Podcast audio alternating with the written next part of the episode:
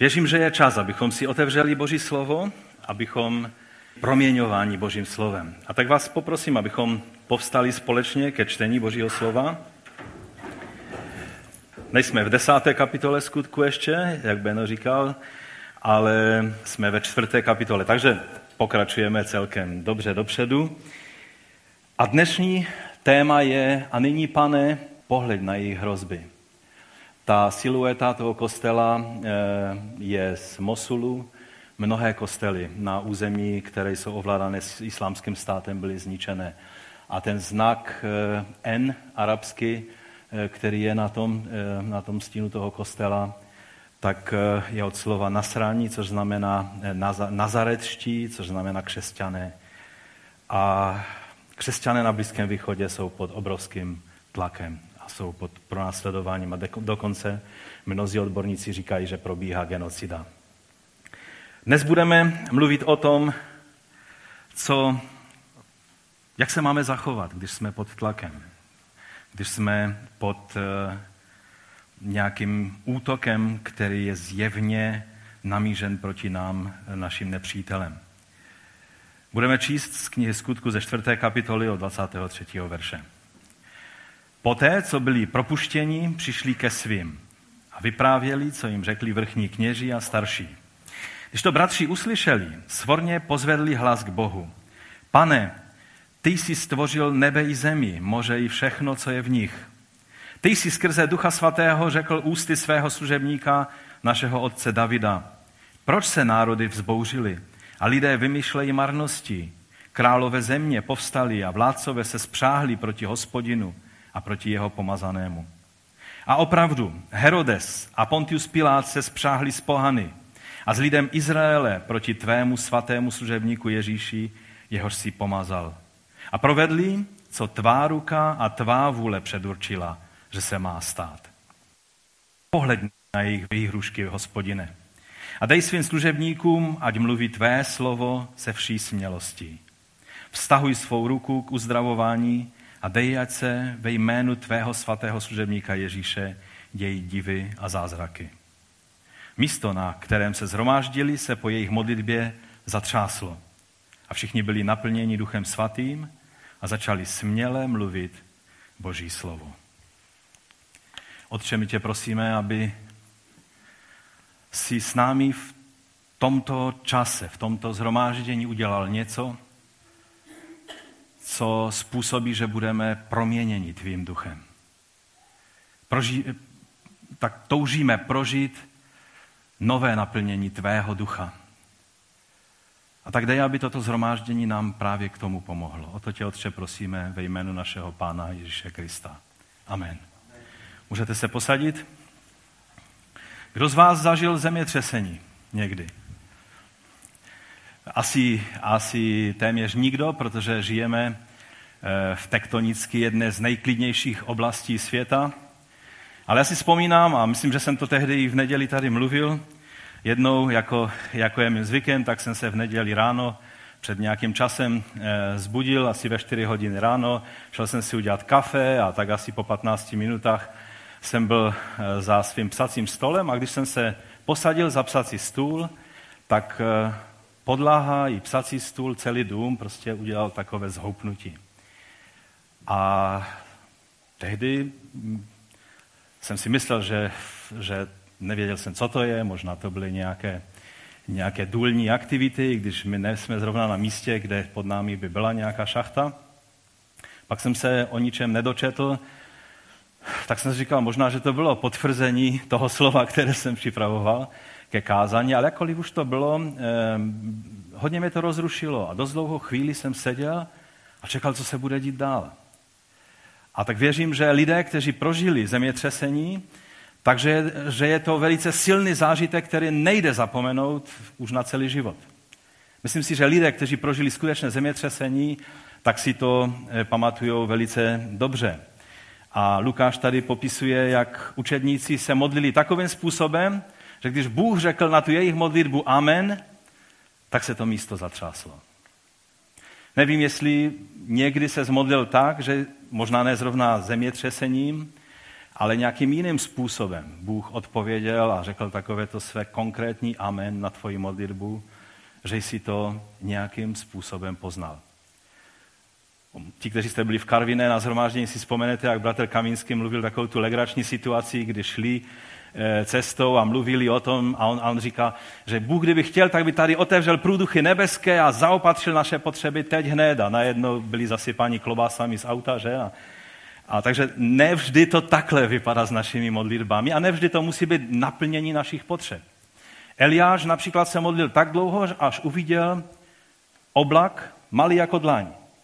A věděl, že to je to stejné, co tady prožili učedníci, že to jeho místo se zatřáslo boží odpovědi a pak eh, věděl, že, že bude naplnění toho, za co se modlil. Um, pamatuji se, jak jednou, to už je mnoho let, ještě to bylo za komunistů a ještě jsme byli v mládeži, eh, ta naše generace a, a byly takové ty zakázané tábory mládeže a měli jsme jedno v Albrechticích eh, u Bubíku na zahradě táborák a, a byla tam celá, celá taková větší mládež zhromažděná. A byl tam nějaký bratr, eh, jmenoval se Johannes z Rakouska, myslím, že byl. A když on vyučoval, tak najednou se přihnala obrovská bouře a celé nebe bylo černé a, vypadalo, že, že každou e, vteřinou začne velká bouře a budeme muset utíkat pryč tam odsaď. A on tehdy přerušil svoje vyučování a říká, věříte v to, že když bychom se teď modlili, že Bůh může zastavit tu bouři? A my jsme tak říkali, no tak teoreticky by se dalo říct, že věříme, že? A říká, pojďme, povstaňme, pomodlíme se. A tak jsme povstali, on se takovou klidnou modlitbou pomodlil. No a posadili jsme se dál e, u toho ohně a, a on vyučoval dál. No a já samozřejmě jako takový správný skeptik, tak jsem sledoval nebe víc jak jeho vyučování a a najednou se vytvořil takový kruh na nebi a nad námi bylo prostě počasí pěkné a všude kolem byla bouře.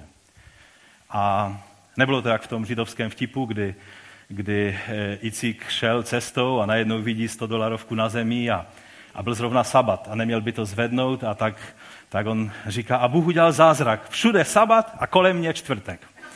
Takže to nebyl takový zázrak, to bylo skutečné že, že, že prostě my jsme měli dobré počasí a všude jiné, jinde lil déšť.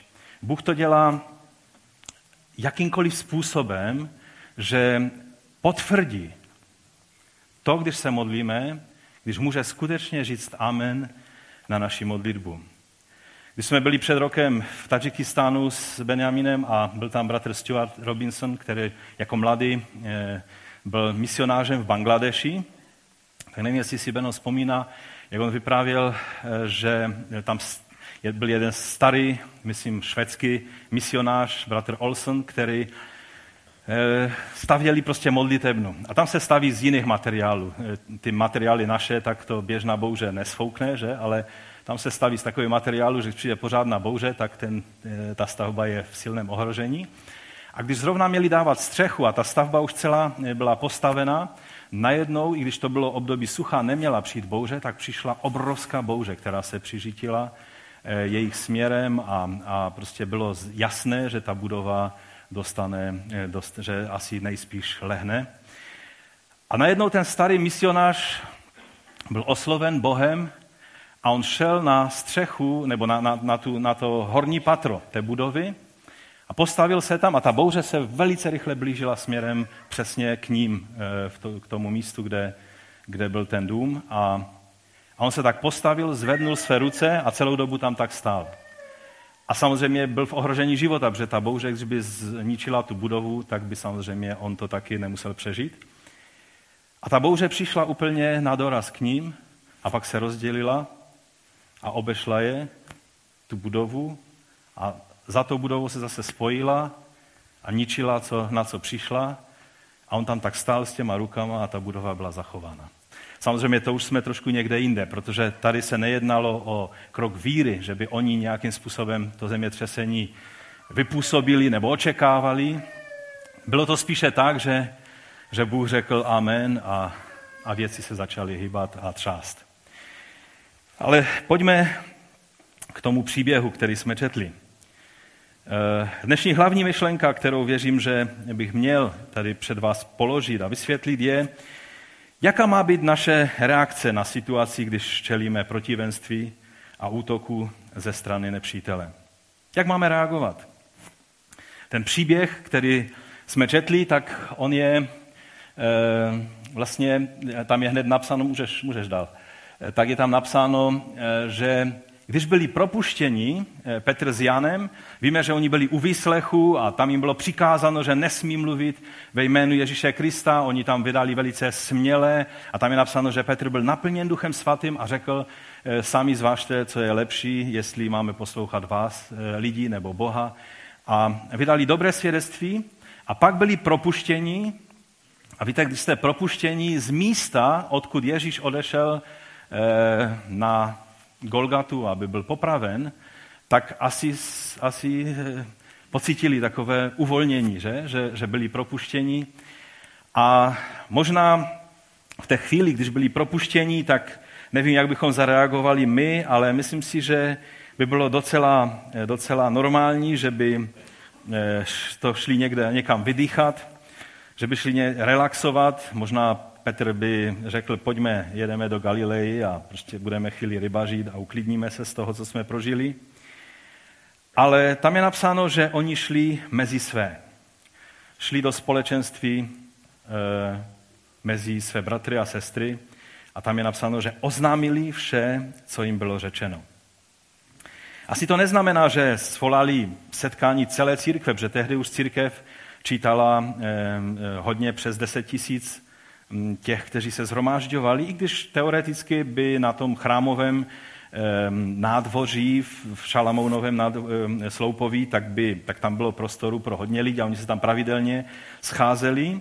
Ale spíše asi přišel ke svým a kdo mohl, tak prostě na to setkání přišel, ať už to bylo v chrámovém území nebo spíše asi někde, někde jinde. Ale určitě to nebylo setkání nějaké úzké rady nebo nějakého výboru toho sboru jeruzalemského. Prostě byla, byla to zhromážděná církev. Ti, kteří mohli, tak na to setkání přišli a bylo to, bylo to e, velké setkání. Lukáš nevysvětluje blíže, jak velké to zhromáždění bylo. To, co Lukáš vysvětluje, je, e, že jednomyslně pozdvihli hlas k Bohu. Ať jich byly desítky, stovky nebo tisíce, tak je tam slovo, které znamená velice silně, že jedním hlasem, jednomyslně pozdvihli svůj hlas k Bohu. To je takový hebraismus. I v té řečtině Lukáš eh, si neodpustil to říct takovým tím semickým způsobem, že oni skutečně začali volat k Bohu. A to je důležité, abychom, abychom si uvědomili, že jednota není výsledkem toho, že si řekneme, no ekumena je důležitá a měli bychom být jednotní, tak pojďme to nějak dát dohromady a budeme budovat nějaké aliance a nějaké, nějakou jednotu. Ale jednota, kterou oni prožívali, bylo to, že všichni hleděli na Ježíše, na toho, který je středobodem toho všeho, co dělají a to způsobilo jednotu mezi nimi. To nebyla jednota nějaká domluvená, za cenu nějakých kompromisů a politiky a politikaření církevního, ale byla to jednota, protože všichni hleděli na Ježíše. A modlili se panovníku, ty, který si učinil nebe i zemi, i moře, i vše, co je v nich. Tady je velice zvláštní z našeho pohledu slovo. Tak, jak to je přeloženo ve studijním překladu panovníku, eh, tak eh, oni nazvali vlastně Boha despotem. Jo, to je slovo despotes, řecké slovo, které e, znamená e, pán, e, jako dalo by se říct pán otrokář, nebo pán, suverénní vládce. E, to slovo, jestli můžeš dál, tak e, ono e, znamená e, a, a, ča, a často je používáno právě o Bohu, protože e, tím je vyjádřena jeho neomezená vláda. Já si vzpomínám, jak jsem poprvé přišel na to, že tam je to slovo despotes a byli jsme na nějaké skupince a jedna sestra velice protestovala. Ne, Bůh nemůže být despotem. Já říkám, lidský hřích způsobil, že slovo despotes znamená tak hrůznou věc, kterou si pod tím představujeme. Ale absolutní vláda ze strany Boha je naše bezpečí. Je to, na co se, na co se apoštole odvolali, Protože ono představuje boží absolutní suverenitu. Ty jsi suverén. Ty jsi ten despotes, který můžeš činit, co chceš a v momentě, kdy jsme v ohrožení a dějou se věci, kterým nerozumíme, věci se dějou jinak, než bychom čekali, tak vám chci vřele doporučit, abyste v této chvíli si uvědomili více než předtím Boží suverenitu. My tady společně většinou v těch zborech, eh, ve kterých se pohybujeme, tak, tak ehm, jsme spíše arminianského zaměření a, a kalvinisty vidíme jako ty, kteří, kteří prostě to tak nechávají všechno. No Bůh rozhodnul a jestli bude chtít, tak spasí, jestli nebude chtít, tak nespasí, ale my víme, že k tomu musíme přiložit i své úsilí. Ale já vám chci říct, eh, suverenita Boží, to, že on má věci v ruce a že se mu nic nevymkne z rukou, to je biblická pravda. To není Kalvinův vymysl, to je biblická věc. A tak když učedníci byli pod tlakem a pod útokem, první věc, kterou si připomněli v tom, když jednomyslně pozvedli svůj hlas, bylo to, že Bůh je suverén. Je ten pozitivní, v pozitivním e, e, smyslu suverénní despota, absolutní vládce. A to je dobrá věc, když si to připomeneme v takových situacích. Ovšem hned je třeba dodat, že víra a spolehnutí se na Boží suverenitu jim neodebr- nebránila v aktivním postoji k tomu, co se tehdy dělo. Ale o tom budeme mluvit za chvilinku. Oni vlastně pokračují v, tom, v té modlitbě tím, že takovým zvláštním způsobem e, citují druhý žalm, ve kterém je vyjádřen jak Davidův příběh, tak i mesiánské proroctví. Druhý, druhý žalm, eh, já ho přečtu z Bible, z překladu 20, eh, Bible 21 a tady je napsáno takto. Proč vzbouřili se národy a lidé vymýšlejí marnosti? Králové světa povstali a vládcové strojí spiknutí proti hospodinu a jeho pomazanému. Pojďme rozlámat jejich okovy, zhoďme ze sebe jejich provazy. Takhle si říkají ti ti vládcové. Čtvrtý verš. Směje se ten, jen štruní na nebesích. Vysmívá se jim hospodin. Jednou k ním ale v hněvu promluví, ve svém rozlícení je vyděsí. Já sám jsem ustanovil svého krále na Sionu, své svaté hoře. Povím, co prohlásil hospodin. Řekl mi, si můj syn, já jsem ode dneška otcem tvým. Požádej mě a já učiním národy země tvým dědictvím, nejzastří končiny tvým vlastnictvím. A pokračuje ten, ten žálm ještě i dále. Je to nádherný mesiánský žálm.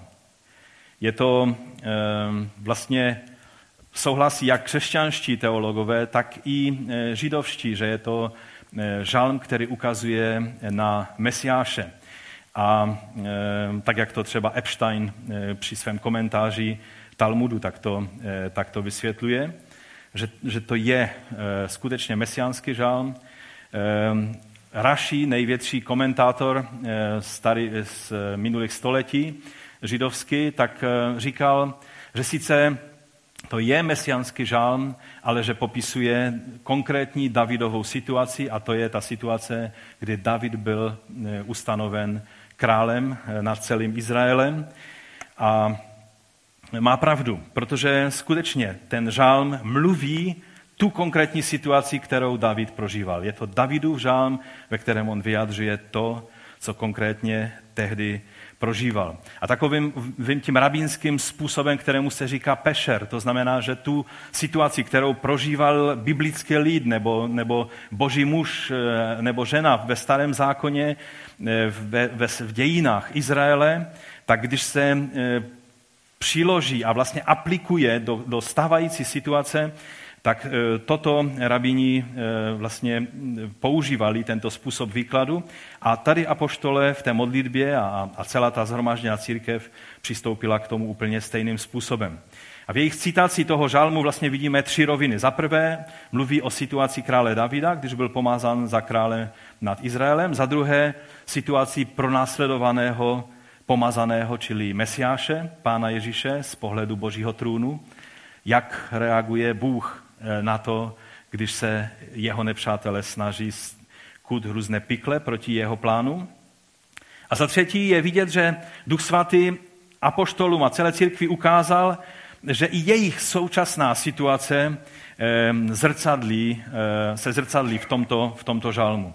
Pronásledování učedníků totiž znamenalo pokračování pronásledování toho božího pomazaného Mesiáše a jeho těla. Takže eh, tady nejdříve je vidět tu reakci těch božích i Davidových nepřátel eh, na tu zprávu, když on byl ustanoven za krále. Čteme v 2. Samuelově v 5. kapitole, že když pelištejci se doslechli, že Davida pomazali za krále nad Izraelem, tak co udělali? Poslali mu gratulační e, dopis nebo, nebo, nebo delegaci, které s kytící, aby mu poblahopřali? Ne. Tady je napsáno, vytáhli všichni pelištejci. Vytáhli proč? Davida hledat, tady je napsáno. Oni chtěli okamžitě ten jeho slavný začátek králování utnout od samotného začátku. Všichni, kteří jsou povoláni do jakékoliv služby, mi dáte za pravdu, že ďábel nečekal rok, aby vám dal e, to, ten 100 dnů hájení nebo něco, jak se dělá pro vládu, že vždycky, že se jich nesmí kritizovat prvních 100 dnů a tak. Ale od prvního dne se snaží zadusit to, k čemu vás Bůh povolal. On si nebere servítky, on nevybírá termín, který by se vám líbil, ale od prvního dne se snaží útočit a zadusit to, co Bůh ve vás začal.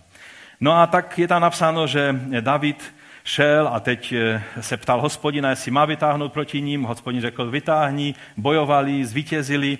A pak eh, pelištejci znovu šli, protože oni to nevzdali a nepřítel přesně takhle to dělá. Nemyslete si, že jedna bitva je, je vyhráno a, a pak už se neděje nic, ale nepřítel to nevzdá, bude se snažit vícekrát. A to, co je nádherné na Davidovi, že on v té situaci tehdy Eh, už nejednal rutině. Bůh řekl, že mám jít, tak eh, šel znovu, ale on se znovu ptal hospodina. A Bůh ho zastavil a řekl, ne, nevytáhneš. Ale uděláte úplně něco jiného. Půjdete ze zadu, z druhé strany. A budete čekat, až uslyšíte šum pochodujících kroků v balzamovnících. A tehdy teprve vyrazíte, protože tam je napsáno, že, že, ho, že tehdy vytáhne hospodin před tebou. Víte, je skvělé, když se modlíme, aby Bůh byl s námi v situaci. Ale ještě lepší, když Bůh vstoupí do té situace, do které, které ty a já čelíme ještě před námi. Ještě než se zhroutí ta věc. Ještě než se ta situace stane bezvýchodiskovou. V naprosté většině ani nevíme, čemu jsme čelili, protože Bůh nás předchází. Pak jsou ale situace, které si uvědomujeme a i tehdy je úžasné, když Bůh může do té situace vstoupit a my ho jenom následujeme.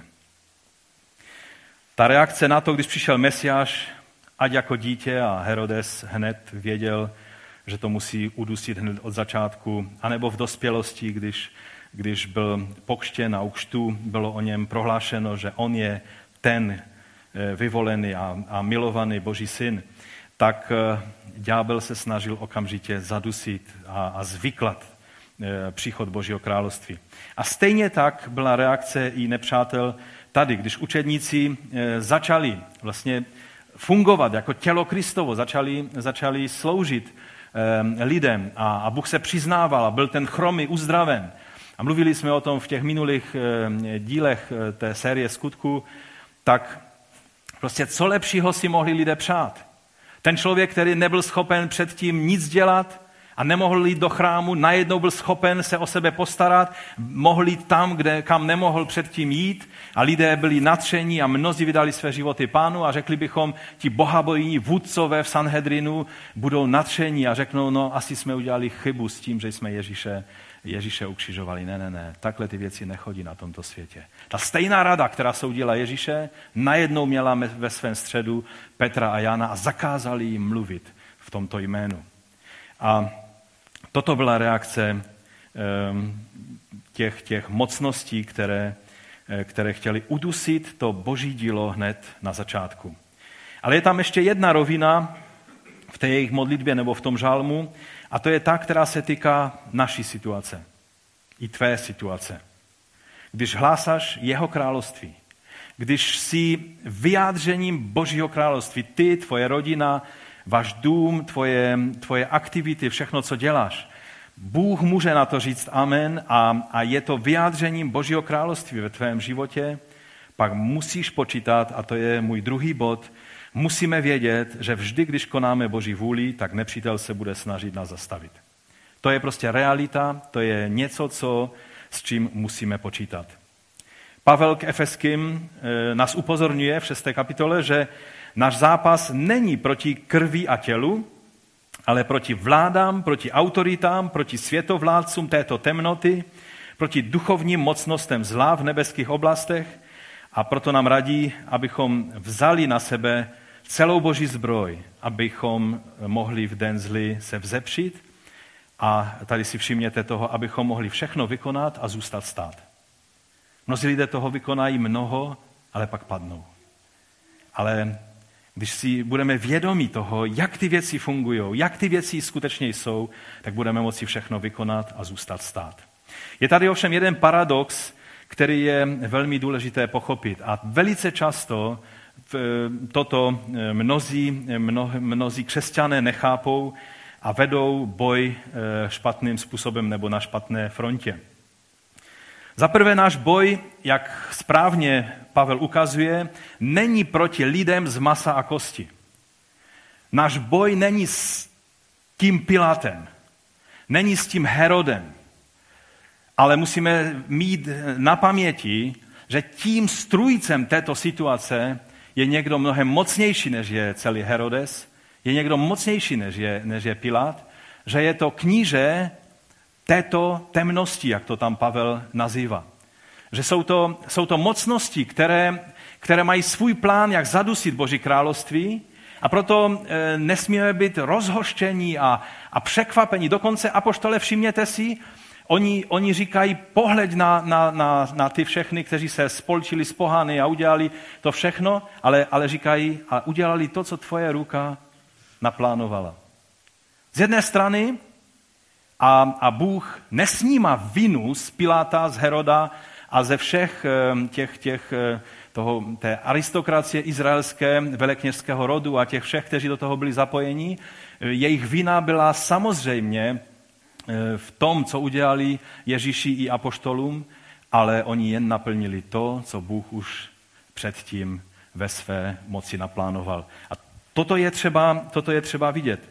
Z jedné strany musíme vidět, že nebojujeme proti tělu a krvi, ale proti duchovním mocnostem. Ovšem z druhé strany Eh, boj proti duchovním mocnostem není tak, jak to mnozí křesťané rádi provozují, boj proti nějakým abstraktním silám, že svazují a mluví proti nějakým knížatům a, a démonům a mocnostem a, a sedí v teploučku prostě modlitevní místnosti nebo, nebo, nebo modlitevny nebo, nebo domácnosti a, a myslí, že tímto způsobem eh, se pouze tento boj vybojuje a, a že, že nebudou muset konfrontovat konkrétní situace a konkrétní lidi, že to všechno je na té, na té rovině eh, abstraktního duchovna. Je důležité, abychom si uvědomili, že to není o tom, že budeme pokřikovat na nějaké blíže neurčené démony, ale že tento boj je většinou velmi konkrétním řešením velmi konkrétních situací, týkajících se konkrétních lidí, a konkrétního božího díla zde na zemi. Na výsost duchovní situace a přitom na té lidské rovině jsou to třeba konflikty ve sboru, které můžou vzniknout a které, které se mají potenciál rozdělit sbor, tak on ne, neprobíhají někde abstraktně. Oni probíhají velice často, tak jak Pavel musel napomínat Evody a Syntychu, aby se přestali hádat ve sboru, tak stejně to je, že velice často, nebo, nebo vždycky se ty věci projevují nějakým konkrétním způsobem eh, v těch situacích a, a v lidech. Všimněte si, že v 27. verši oni říkají v té modlitbě, v tomto městě se opravdu sešli Herodes a Pontius Pilát spolu s národy, anebo pohany, by se dalo říct, i s lidem Izraele, proti tvému svatému služebníku Ježíšovi, kterého jsi pomázal. Čili to byli konkrétní politikové. To byl, to byl Herodes Antipas, syn Heroda Velikého. Konkrétní vládař, který udělal to, co udělal. Že z jedné strany říká, že nenašel na Ježíši nic, za co by měl být odsouzen, a z druhé strany se snažil Ježíše co nejvíc ponížit a, a vlastně e, využít tam pro své nějaké e, zvláštní, zvláštní účely. A víme, že Ježíš e, se s ním vůbec nebavil. S Pilatem mluvil, ale s Herodesem vůbec. A také Pilát, prokurátor z pozice římské moci představoval celé ty pohanské národy a také ti velekněži, to byli představitele Izraela. Byli to konkrétně lidé, kteří byli nástrojem duchovních mocností, které eh, za nimi stály. A tak to je vždy. Všimněte si, že Mojžíš, když mu Bůh zjevil, jaká je situace a kým je faraon, že je, že je jako, jako mocnost, která drží v otroctví boží lid a že on má jít a a přikázat tomu, eh, tomu prostě faraonovi, jdi a vypust můj lid, tak eh, Mojžíš nešel na nějaké místo a ne, nezačal tam duchovně pokřikovat na ty mocnosti a mocnosti Egyptu ti přikazují pust lid, ale co musel udělat?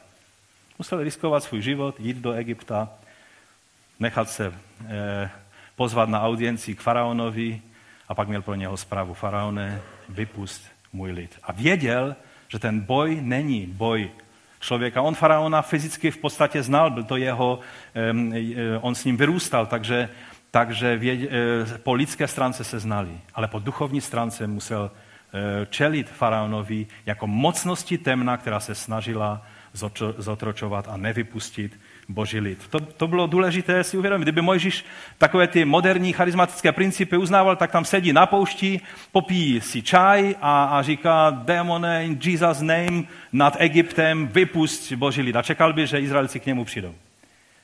Ale ono to funguje trošku jinak.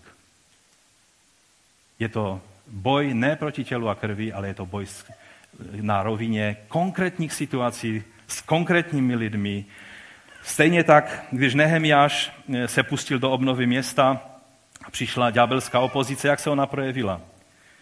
Byl to Sanbalat Choronský, byl to Tobiáš, amonský otrok, byl to Arab Geshem.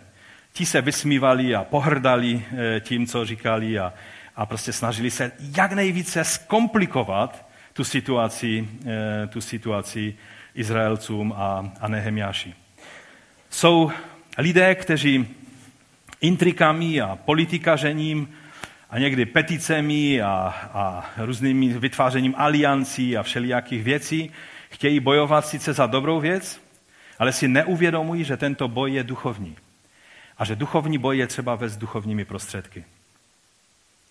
Kniže temna se nezalekne nějaké petice, ale musí se bojovat správným způsobem. A zase jsou jiní lidé, kteří bojují proti duchovním mocnostem na té, jak jsem už řekl, abstraktní rovině, aniž by si uvědomovali, že tato temnota ovládá konkrétní vládce, konkrétní politiky, duchovní ideologii, filozofii, náboženské systémy, náboženské vůdce. A že ve světle této pravdy právě je třeba je vidět a správným způsobem reagovat. A to bych potrhnul, správným způsobem reagovat, protože o tom budeme mluvit za chvíli. Jednou z indicí, která napovídá, že co se děje, eh, tak eh, když si všimnete, že se spojí dva nepřátelé, kteří nemají vůbec v zájmu, aby byli přátelé, ale oni se spojí, tak můžete si být téměř jistí, že zatím je něco nekalého a že zatím je nějaká duchovní mocnost. Když se Hitler se Stalinem spojili, tak bylo jasné, že tento svět je ve velikém ohrožení. Pak začali bojovat a to už pokračuje dál, ale, ale to je vždycky indicie a tady vidíme, že, že je napsáno, že se Herodes spojil s Pilátem. To byli dva lidé, kteří se nenáviděli kteří byli v absolutní antagonistickém postoji vůči sobě, ale Lukáš víme, že na jednom místě e, nám píše ve 23. kapitole, že v ten den se Herodes a Pilat spolu zpřátelili. Předtím totiž žili ve vzájemném nepřátelství. A, a tady nám apoštole taky vysvětlují, že Herodes a Pontius Pilat se spo, spolčili nebo spojili z národy. Takže když se, když se takovýto e, kteří vládaři nebo, nebo mocnosti nebo filozofie spojí. Když vidíme v dnešní době, jak se radikální islám a, a sekulární humanismus v Evropě spojuje dohromady na stejné frontě, tak mnohým nám padá čelist, protože to jsou jak oheň s vodou. Ale oni se spojují a můžeme očekávat jednu věc. Že zatím stojí někdo, kdo to má namířeno jedním konkrétním směrem, a to je vůči církvi Kristově a vůči božímu národu Izraeli. Vždycky takové ty spolčení e, jsou indicí, že se, že se přichází čas, kdy se tyto věci dějou.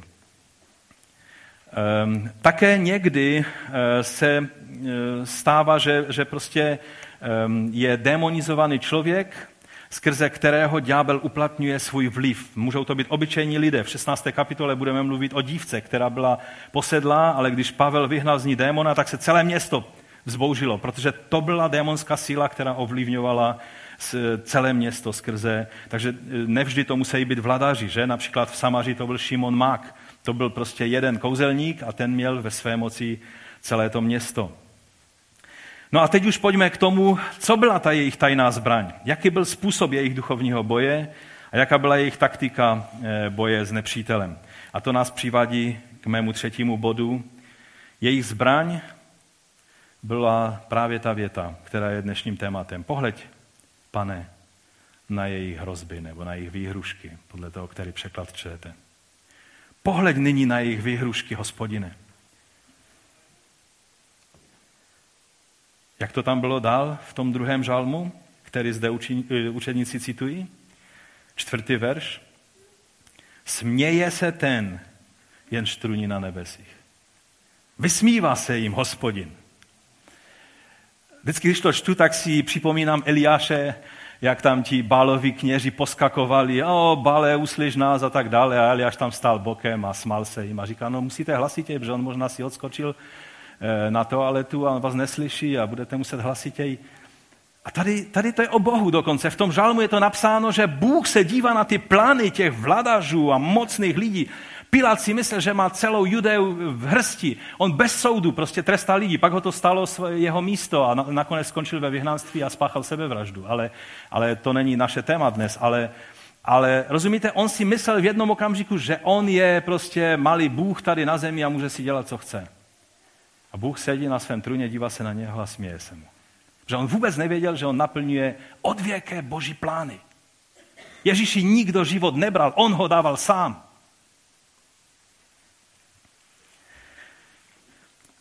Jejich zbraň bylo, pane, pohled na tu situaci. Pohled na to, jak se spolčili tito, tito vladaři proti tvému pomazanému. A citují ten žal. A, a, a v mysli mají ten verš. Směje se ten, jen štruní na nebesích. Vysmívá se jim hospodin. Tam v tom žálmu je citováno, já sám jsem ustanovil svého krále na Sionu, své svaté hoře. Takže ta naše zbraň je, když upoutáme pozornost Boží, když to tak lidsky lze říct, řekneme, pane, pohleď, podívej se na tu situaci. A vztáhni svoji ruku. To jsou ty naše zbraně. A když Bůh povstane ze svého trůnu a podívá se, víte, když je o nás řečeno, že se podíváme na něco, no tak se podíváme. Díru těma očima neuděláme ale když se Bůh podívá, je napsáno, že ve zjevení, že v jeho očích byl oheň, který přepaluje. Bůh, když se podívá, tak v jeho očích je soud. Víc nemusí dělat, než se podívat. A v jeho očích je soud. Naštěstí o těch, kteří slyší jeho slovo, je řečeno, že nepřijdou na soud, ale přešli ze smrti do života. Když se Bůh šel podívat, jak to je se Sodomou, cestou se stavil u Abrahama, tam je napsáno, jdu se podívat, jak ty věci se mají. A každý, kdo věděl, oč jde, a Abraham dobře věděl, co to znamená, tak začal, začal smlouvat a říká, panovníku hospodine, co pak zatratíš celé město, když tam bude 50 spravedlivých a, a smlouva, znáte ten příběh. Když se Bůh podívá, tak v té chvíli by se všichni měli mít na pozoru, protože se začínají dít věci. To zvláštní je, jak jsem mu řekl, že z božího pohledu ti, kteří se snaží převrátit a, a zadusit jeho království, jsou mu k smíchu. Jak je to možné? Co pak oni nejsou schopni učedníkům Ježíše velice bolestivě ublížit? Ale ano, vždyť samotného Ježíše zabili. A přesto se směje ten, jen štruní na nebesích. A víte proč? Protože on tady říká dál v pátém verši v tom žalmu, jednou k ním ale v hněvu promluví a ve svém rozlícení je vyděsí. Čím je vyděsí? Víte čím? Já sám jsem ustanovil svého krále na Sionu své svaté hoře. Povím, co prohlásil hospodin. Řekl mi, jsi můj syn. Jestli je něco, co ďábla draždí nejvíc, je to, že Bůh řekl, já ustanovím svého krále na Sionu. Jak na politické rovině, tak na duchovní rovině ďábel udělá všechno pro to, aby toto popřel. To je to, co ho děsí. Proto tady je napsáno, že k ním promluví a ve svém rozlícení je vyděsí. Je vyděsí ta představa, že Bůh ustanovil krále na Sionu. A tím králem je Mesiáš král, je Ježíš Kristus. Jsi můj syn. A je tady ještě další věc, která je vyděsí. A požádej mě a já učiním národy země tvým dědictvím. Nejzastří končiny tvým vlastnictvím. A poštole ty nejzastří končiny, to bylo to, co Ježíš řekl že budete mít svědky v Jeruzalémě, v Judsku, Samarsku až na nejzastří končiny. A oni si vzpomněli, tak je to zaslíbeno Mesiáši v tom druhém žalmu. Oni neví, že ty, ty mocnosti a, a ti, ti nepřátelé e, toho, toho pomazaného Božího si neuvědomují, že svým útokem jenom akcelerují pokračování Božího království. Jenom ho akcelerují. Zastavit ho nejsou schopni. Pavel říká v prvním listu Korinským v druhé kapitole, eh, o moudrosti mluvíme eh, mezi zralými, neovšem o moudrosti tohoto věku, ani o moudrosti vládců tohoto věku, kteří zanikají, nebrž o boží moudrosti skryté v tajemství, kterou Bůh před věky předurčil k naší slavě. Tu nikdo z vládců tohoto věku nepoznal, neboť kdyby ji poznali, nebyli by ukřižovali pána slávy. Rozumíte? Oni si mysleli, že teď je to ta vrcholná past, kterou oni ukončí fungování Mesiáše na této zemi. A pak museli přijít na to, jak ti pozemští vladaři, tak ti, kteří stáli za nimi, ty mocnosti temna, museli pochopit, že se nechali pořádně napálit, protože jenom akcelerovali boží plány. Každý křesťan by řekl v té chvíli Amen, haleluja. Ať vás Bůh požehná. Tam dále je napsáno, co oko nevidělo, to ucho neslyšelo, co ucho neslyšelo, na lidské srdce nevstoupilo, to Bůh připravil těm, kdo ho milují. To není o, o zlatých ulicích Nového Jeruzaléma, ale víte o čem? Právě o téhle pravdě, kterou vládaři a vládci temnoty nepoznali, ale desátý verš říká, ale nám to Bůh zjevil skrze svého ducha, neboť duch zkoumá všechno i boží hlubiny. Tobě a mně byly zjevené boží hlubiny. Tobě a mně bylo zjeveno tajemství, které mocní tohoto světa nejsou schopni vidět. O tom je ten verš, ne o tom, že e, si nedokážeme představit nebeskou slávu. Já si ji představuju každý den a těším se na to.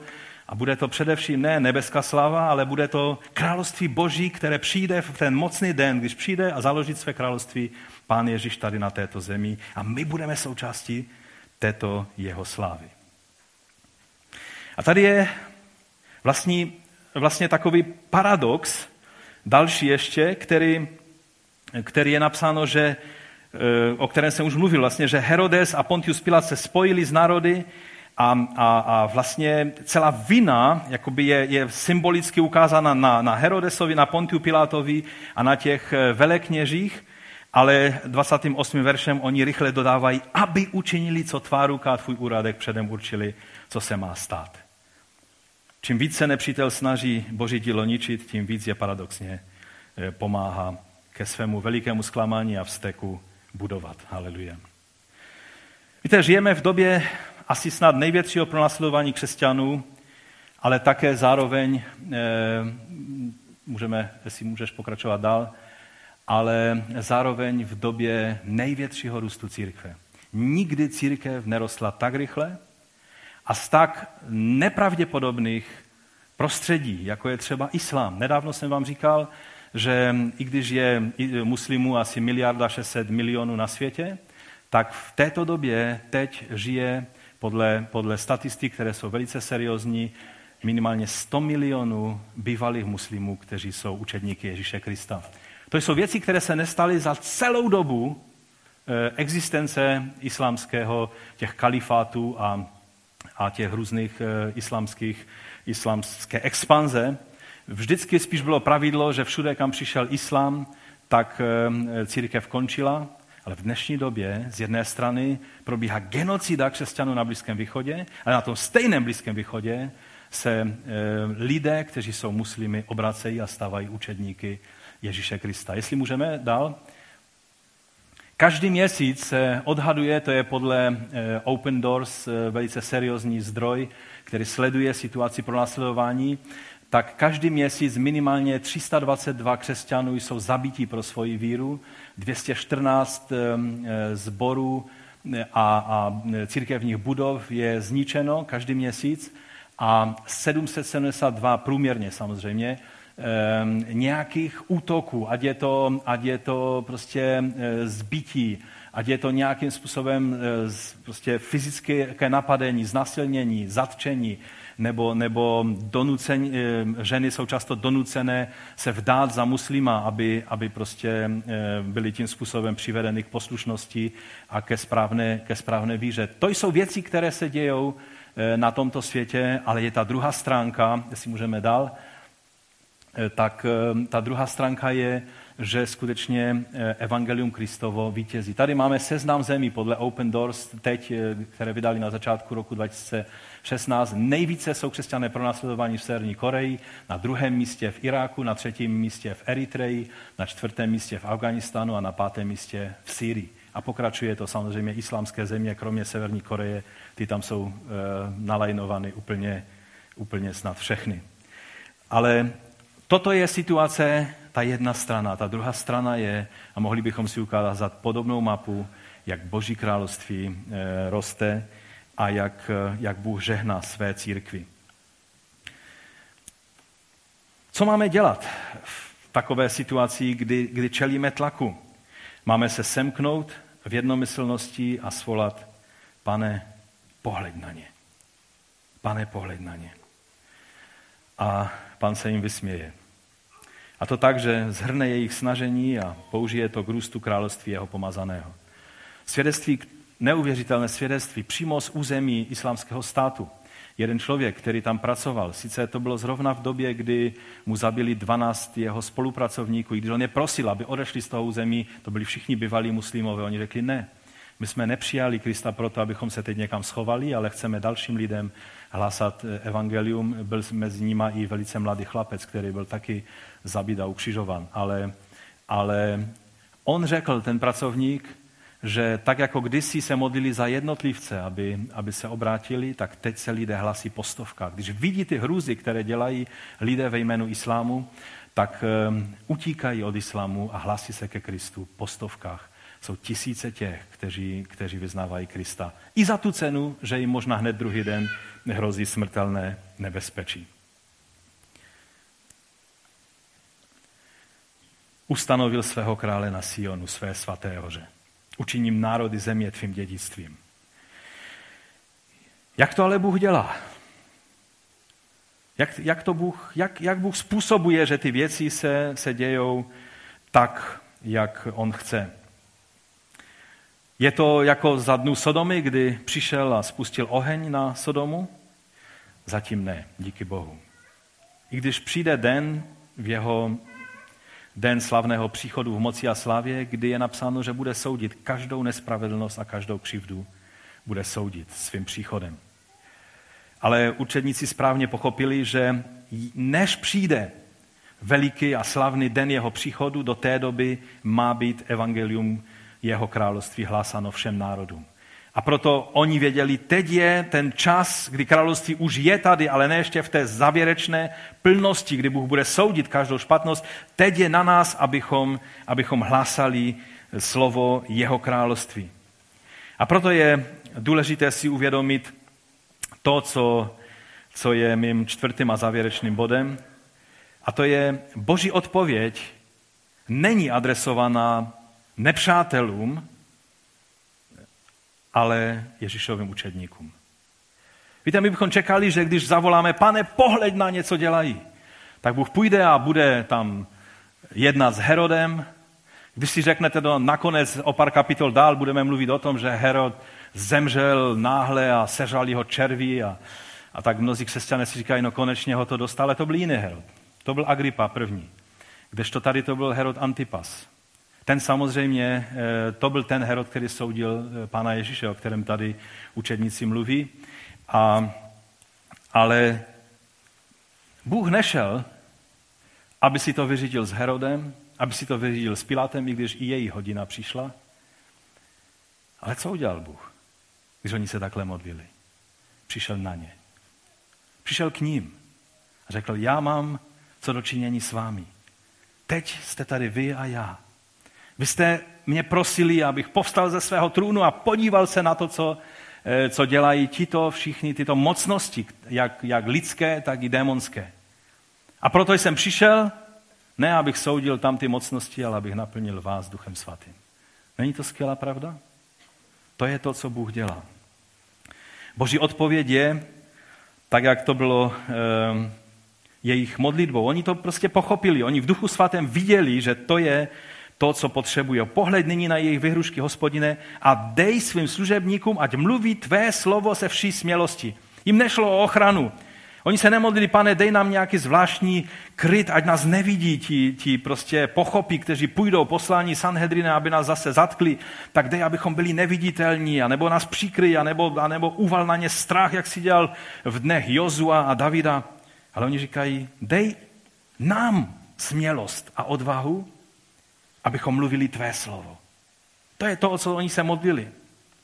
Vztahuj svoji ruku k uzdravování ne mě, protože mě bolí břicho, ale aby to bylo znamením, které činíš skrze svého služebníka Ježíše, ať se dějí divy a zázraky, aby lidé věděli, kým je Ježíš. To je to, co jim leželo na srdci.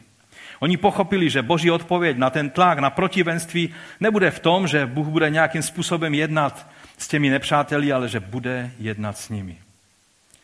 A o tom přesně mluví ten závěrečný verš toho našeho dnešního textu. To je 31. verš. Když se pomodlili, zatřáslo se to místo, kde byli zhromážděni a všichni byli naplněni Duchem Svatým a směle mluvili Boží slovo.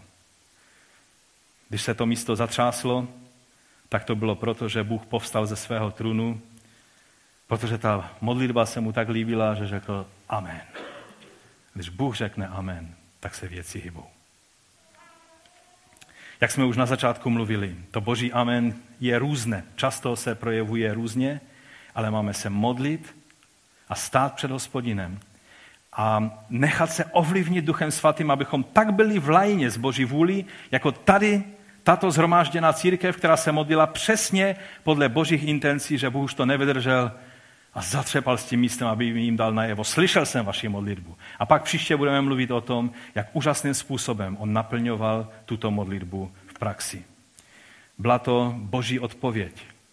Ta odpověď je, um, není spalující oheň vůči tomuto světu, ale je to naplnění duchem svatým. Víte, teď přece oni o letnicích už byli naplněni duchem svatým, nebo nebyli? Někdo tam chyběl z nich? Minimálně víme o všech apoštolech, že tam byli. Plus dalších dohromady 120 lidí, pak to byly tisíce, kterým, za kter, kterým Petr říkal, i pro vás, i pro vaše děti je to zaslíbení. A tady jsou v nové situaci, a i když o Petrovi bylo řečeno, že před Sanhedrinem mluvil v moci Ducha Svatého, tak najednou je tady napsáno, že znovu byli naplněni Duchem Svatým. A já vám chci říct, toto je Boží odpověď. Já vám řeknu víc, toto je Boží odpověď na všechno. Protože jeho odpověď je jeho království, jeho vláda boží svrchovaná vláda do každé situace a pro každého člověka a ta se projevuje skrze Ducha Svatého. Není jiné, nejsou jiné projevy boží vlády, než v moci Ducha Svatého. To je ten, to boží království tady a teď, nyní, které se projevuje. Pokud říkáš, království boží chci prožívat, chci být požehnán všemi požehnáními božího království, ale s tím Duchem Svatým, jak furt tam někdo říká, že potřebuje být naplněn Duchem Svatým, to se mi moc nezamlouvá. Chci vám říct, to nejde oddělit. Protože království Boží je v duchu svatém. Mimo ducha svatého není království. Takhle to učí nový zákon. Dnešní humanističtí teologové mluví různé věci. Ale Bible to mluví takovýmto způsobem. Já bych vás chtěl pozvat, abychom povstali a abychom se modlili. Abychom se modlili to, o co se modlili tady učedníci. Výsledkem bylo, že Bůh řekl amen a naplnil je duchem svatým. Pokud chcete, můžete přijít tady dopředu a jednoduše říct, pane, potřebuji tvé naplnění. Ano, byl jsem. Eh, mnozí si vzpomenete přesné datum. Pokud jste už tak dlouho křesťany jak já, tak u mě to bylo v 70. letech, to už je hodně dávno. Ale od té doby jsem potřeboval mnohokrát nové a čerstvé naplnění Duchem Svatým. A já věřím, že mnozí z nás jsme i tady, kteří si říkáme, ano, díky tobě, pane, že jsi mě naplnil. A že mohu vědět, a že se dokonce mohu modlit jinými jazyky a, a mohu vidět tvé, tvé zmocnění v mnohých situacích. Ale pane, dnes čelím nové situaci, nové, novým výzvám a potřebují tvé nové naplnění. Pojďme se modlit a pokud chceš, pokud toužíš, to je jednoduchý krok víry, který uděláš tím, že přijdeš tady dopředu. A jednoduše tím řekneš, pane, potřebují tvé nové naplnění. Pane, my stojíme před tebou. Ty jsi ten, který kštíš a naplňuješ Duchem Svatým. To není žádný člověk. My ti děkujeme za to, že když se učeníci tehdy modlili, ty jsi řekl své amen. Ty jsi otřásl tím místem, aby si jim dal jasně najevo, že ty souhlasíš s tímto způsobem modlitby. Pane, my toužíme tvé naplnění Duchem Svatým ne pro naplnění našich potřeb, ale aby tvé království mohlo být hlásano. Všude tam, kde nás posíláš, ať je to naše pracoviště, ať je to škola, ať je to naše rodina, ať, je to, ať jsou to naši sousedé, ať jsou to situace, do kterých nás posíláš různým, roz, eh, tvým rozličným způsobem. My potřebujeme zmocnění tvého ducha, abychom mohli směle vydávat svědectví o tobě. Pane, my vyznáváme svoji nesmělost, která, která je výsledkem toho, že nejsme plní tvého ducha a často jsme tělesní ve svém jednání. Odpust nám naši tělesnost a naplní nás svým svatým duchem. Pane, my ti děkujeme za to, že ty mnohé situace i v našem národě, i v Evropě a ve světě, že ti můžeme eh, říct jednoduše, pane, pohled na ty lidi, co dělají. Pohled na ty politiky, na ty filozofy, na ty ideology, na ty duchovní vůdce, co dělají. A když ty na ně pohledíš, tak nás zmocníš svým duchem. Když ty se díváš na ty uprchlíky, kteří jdou do Evropy po tisících každý den, tak se na ně podíváš a vyleješ svého ducha na svoji církev aby mohla být tvým nástrojem. My ti za to děkujeme, pane. My chválíme tvé jméno a vyvyšujeme tě za to, že ty jsi ten, který dáváš svého Ducha Svatého. My ti za něho děkujeme a chválíme tvé jméno. Pojďme ještě zůstat v písni a poprosím tady zpěváky a hudebníky a zůstaňte vepředu, můžete se ještě i přidat, ti, kteří tady nejste, pokud chcete. A pojďme zaspívat tu závěrečnou píseň a vzdejme Pánu chválu za to, že On je ten, který dává Ducha Svatého. Ježíš řekl, co myslíte, vy jste zlí otcové, tělesní otcové, ale když vás dítě prosí o chléb, tak mu přece nedáte kámen. A co myslíte, že já, říká Otec nebeský, že Otec nebeský, který, když ho prosíš o Ducha Svatého, tak ti dá nějaký magickou věc, která ti ublíží? On tě naplní svým svatým duchem, abys mohl dělat ty věci, které ve vlastní síle nejenom, že nemůžeš dělat, ale ani je nemáš dělat, protože Duchovní boj je třeba vést duchovními prostředky. Ať vás Bůh požehná.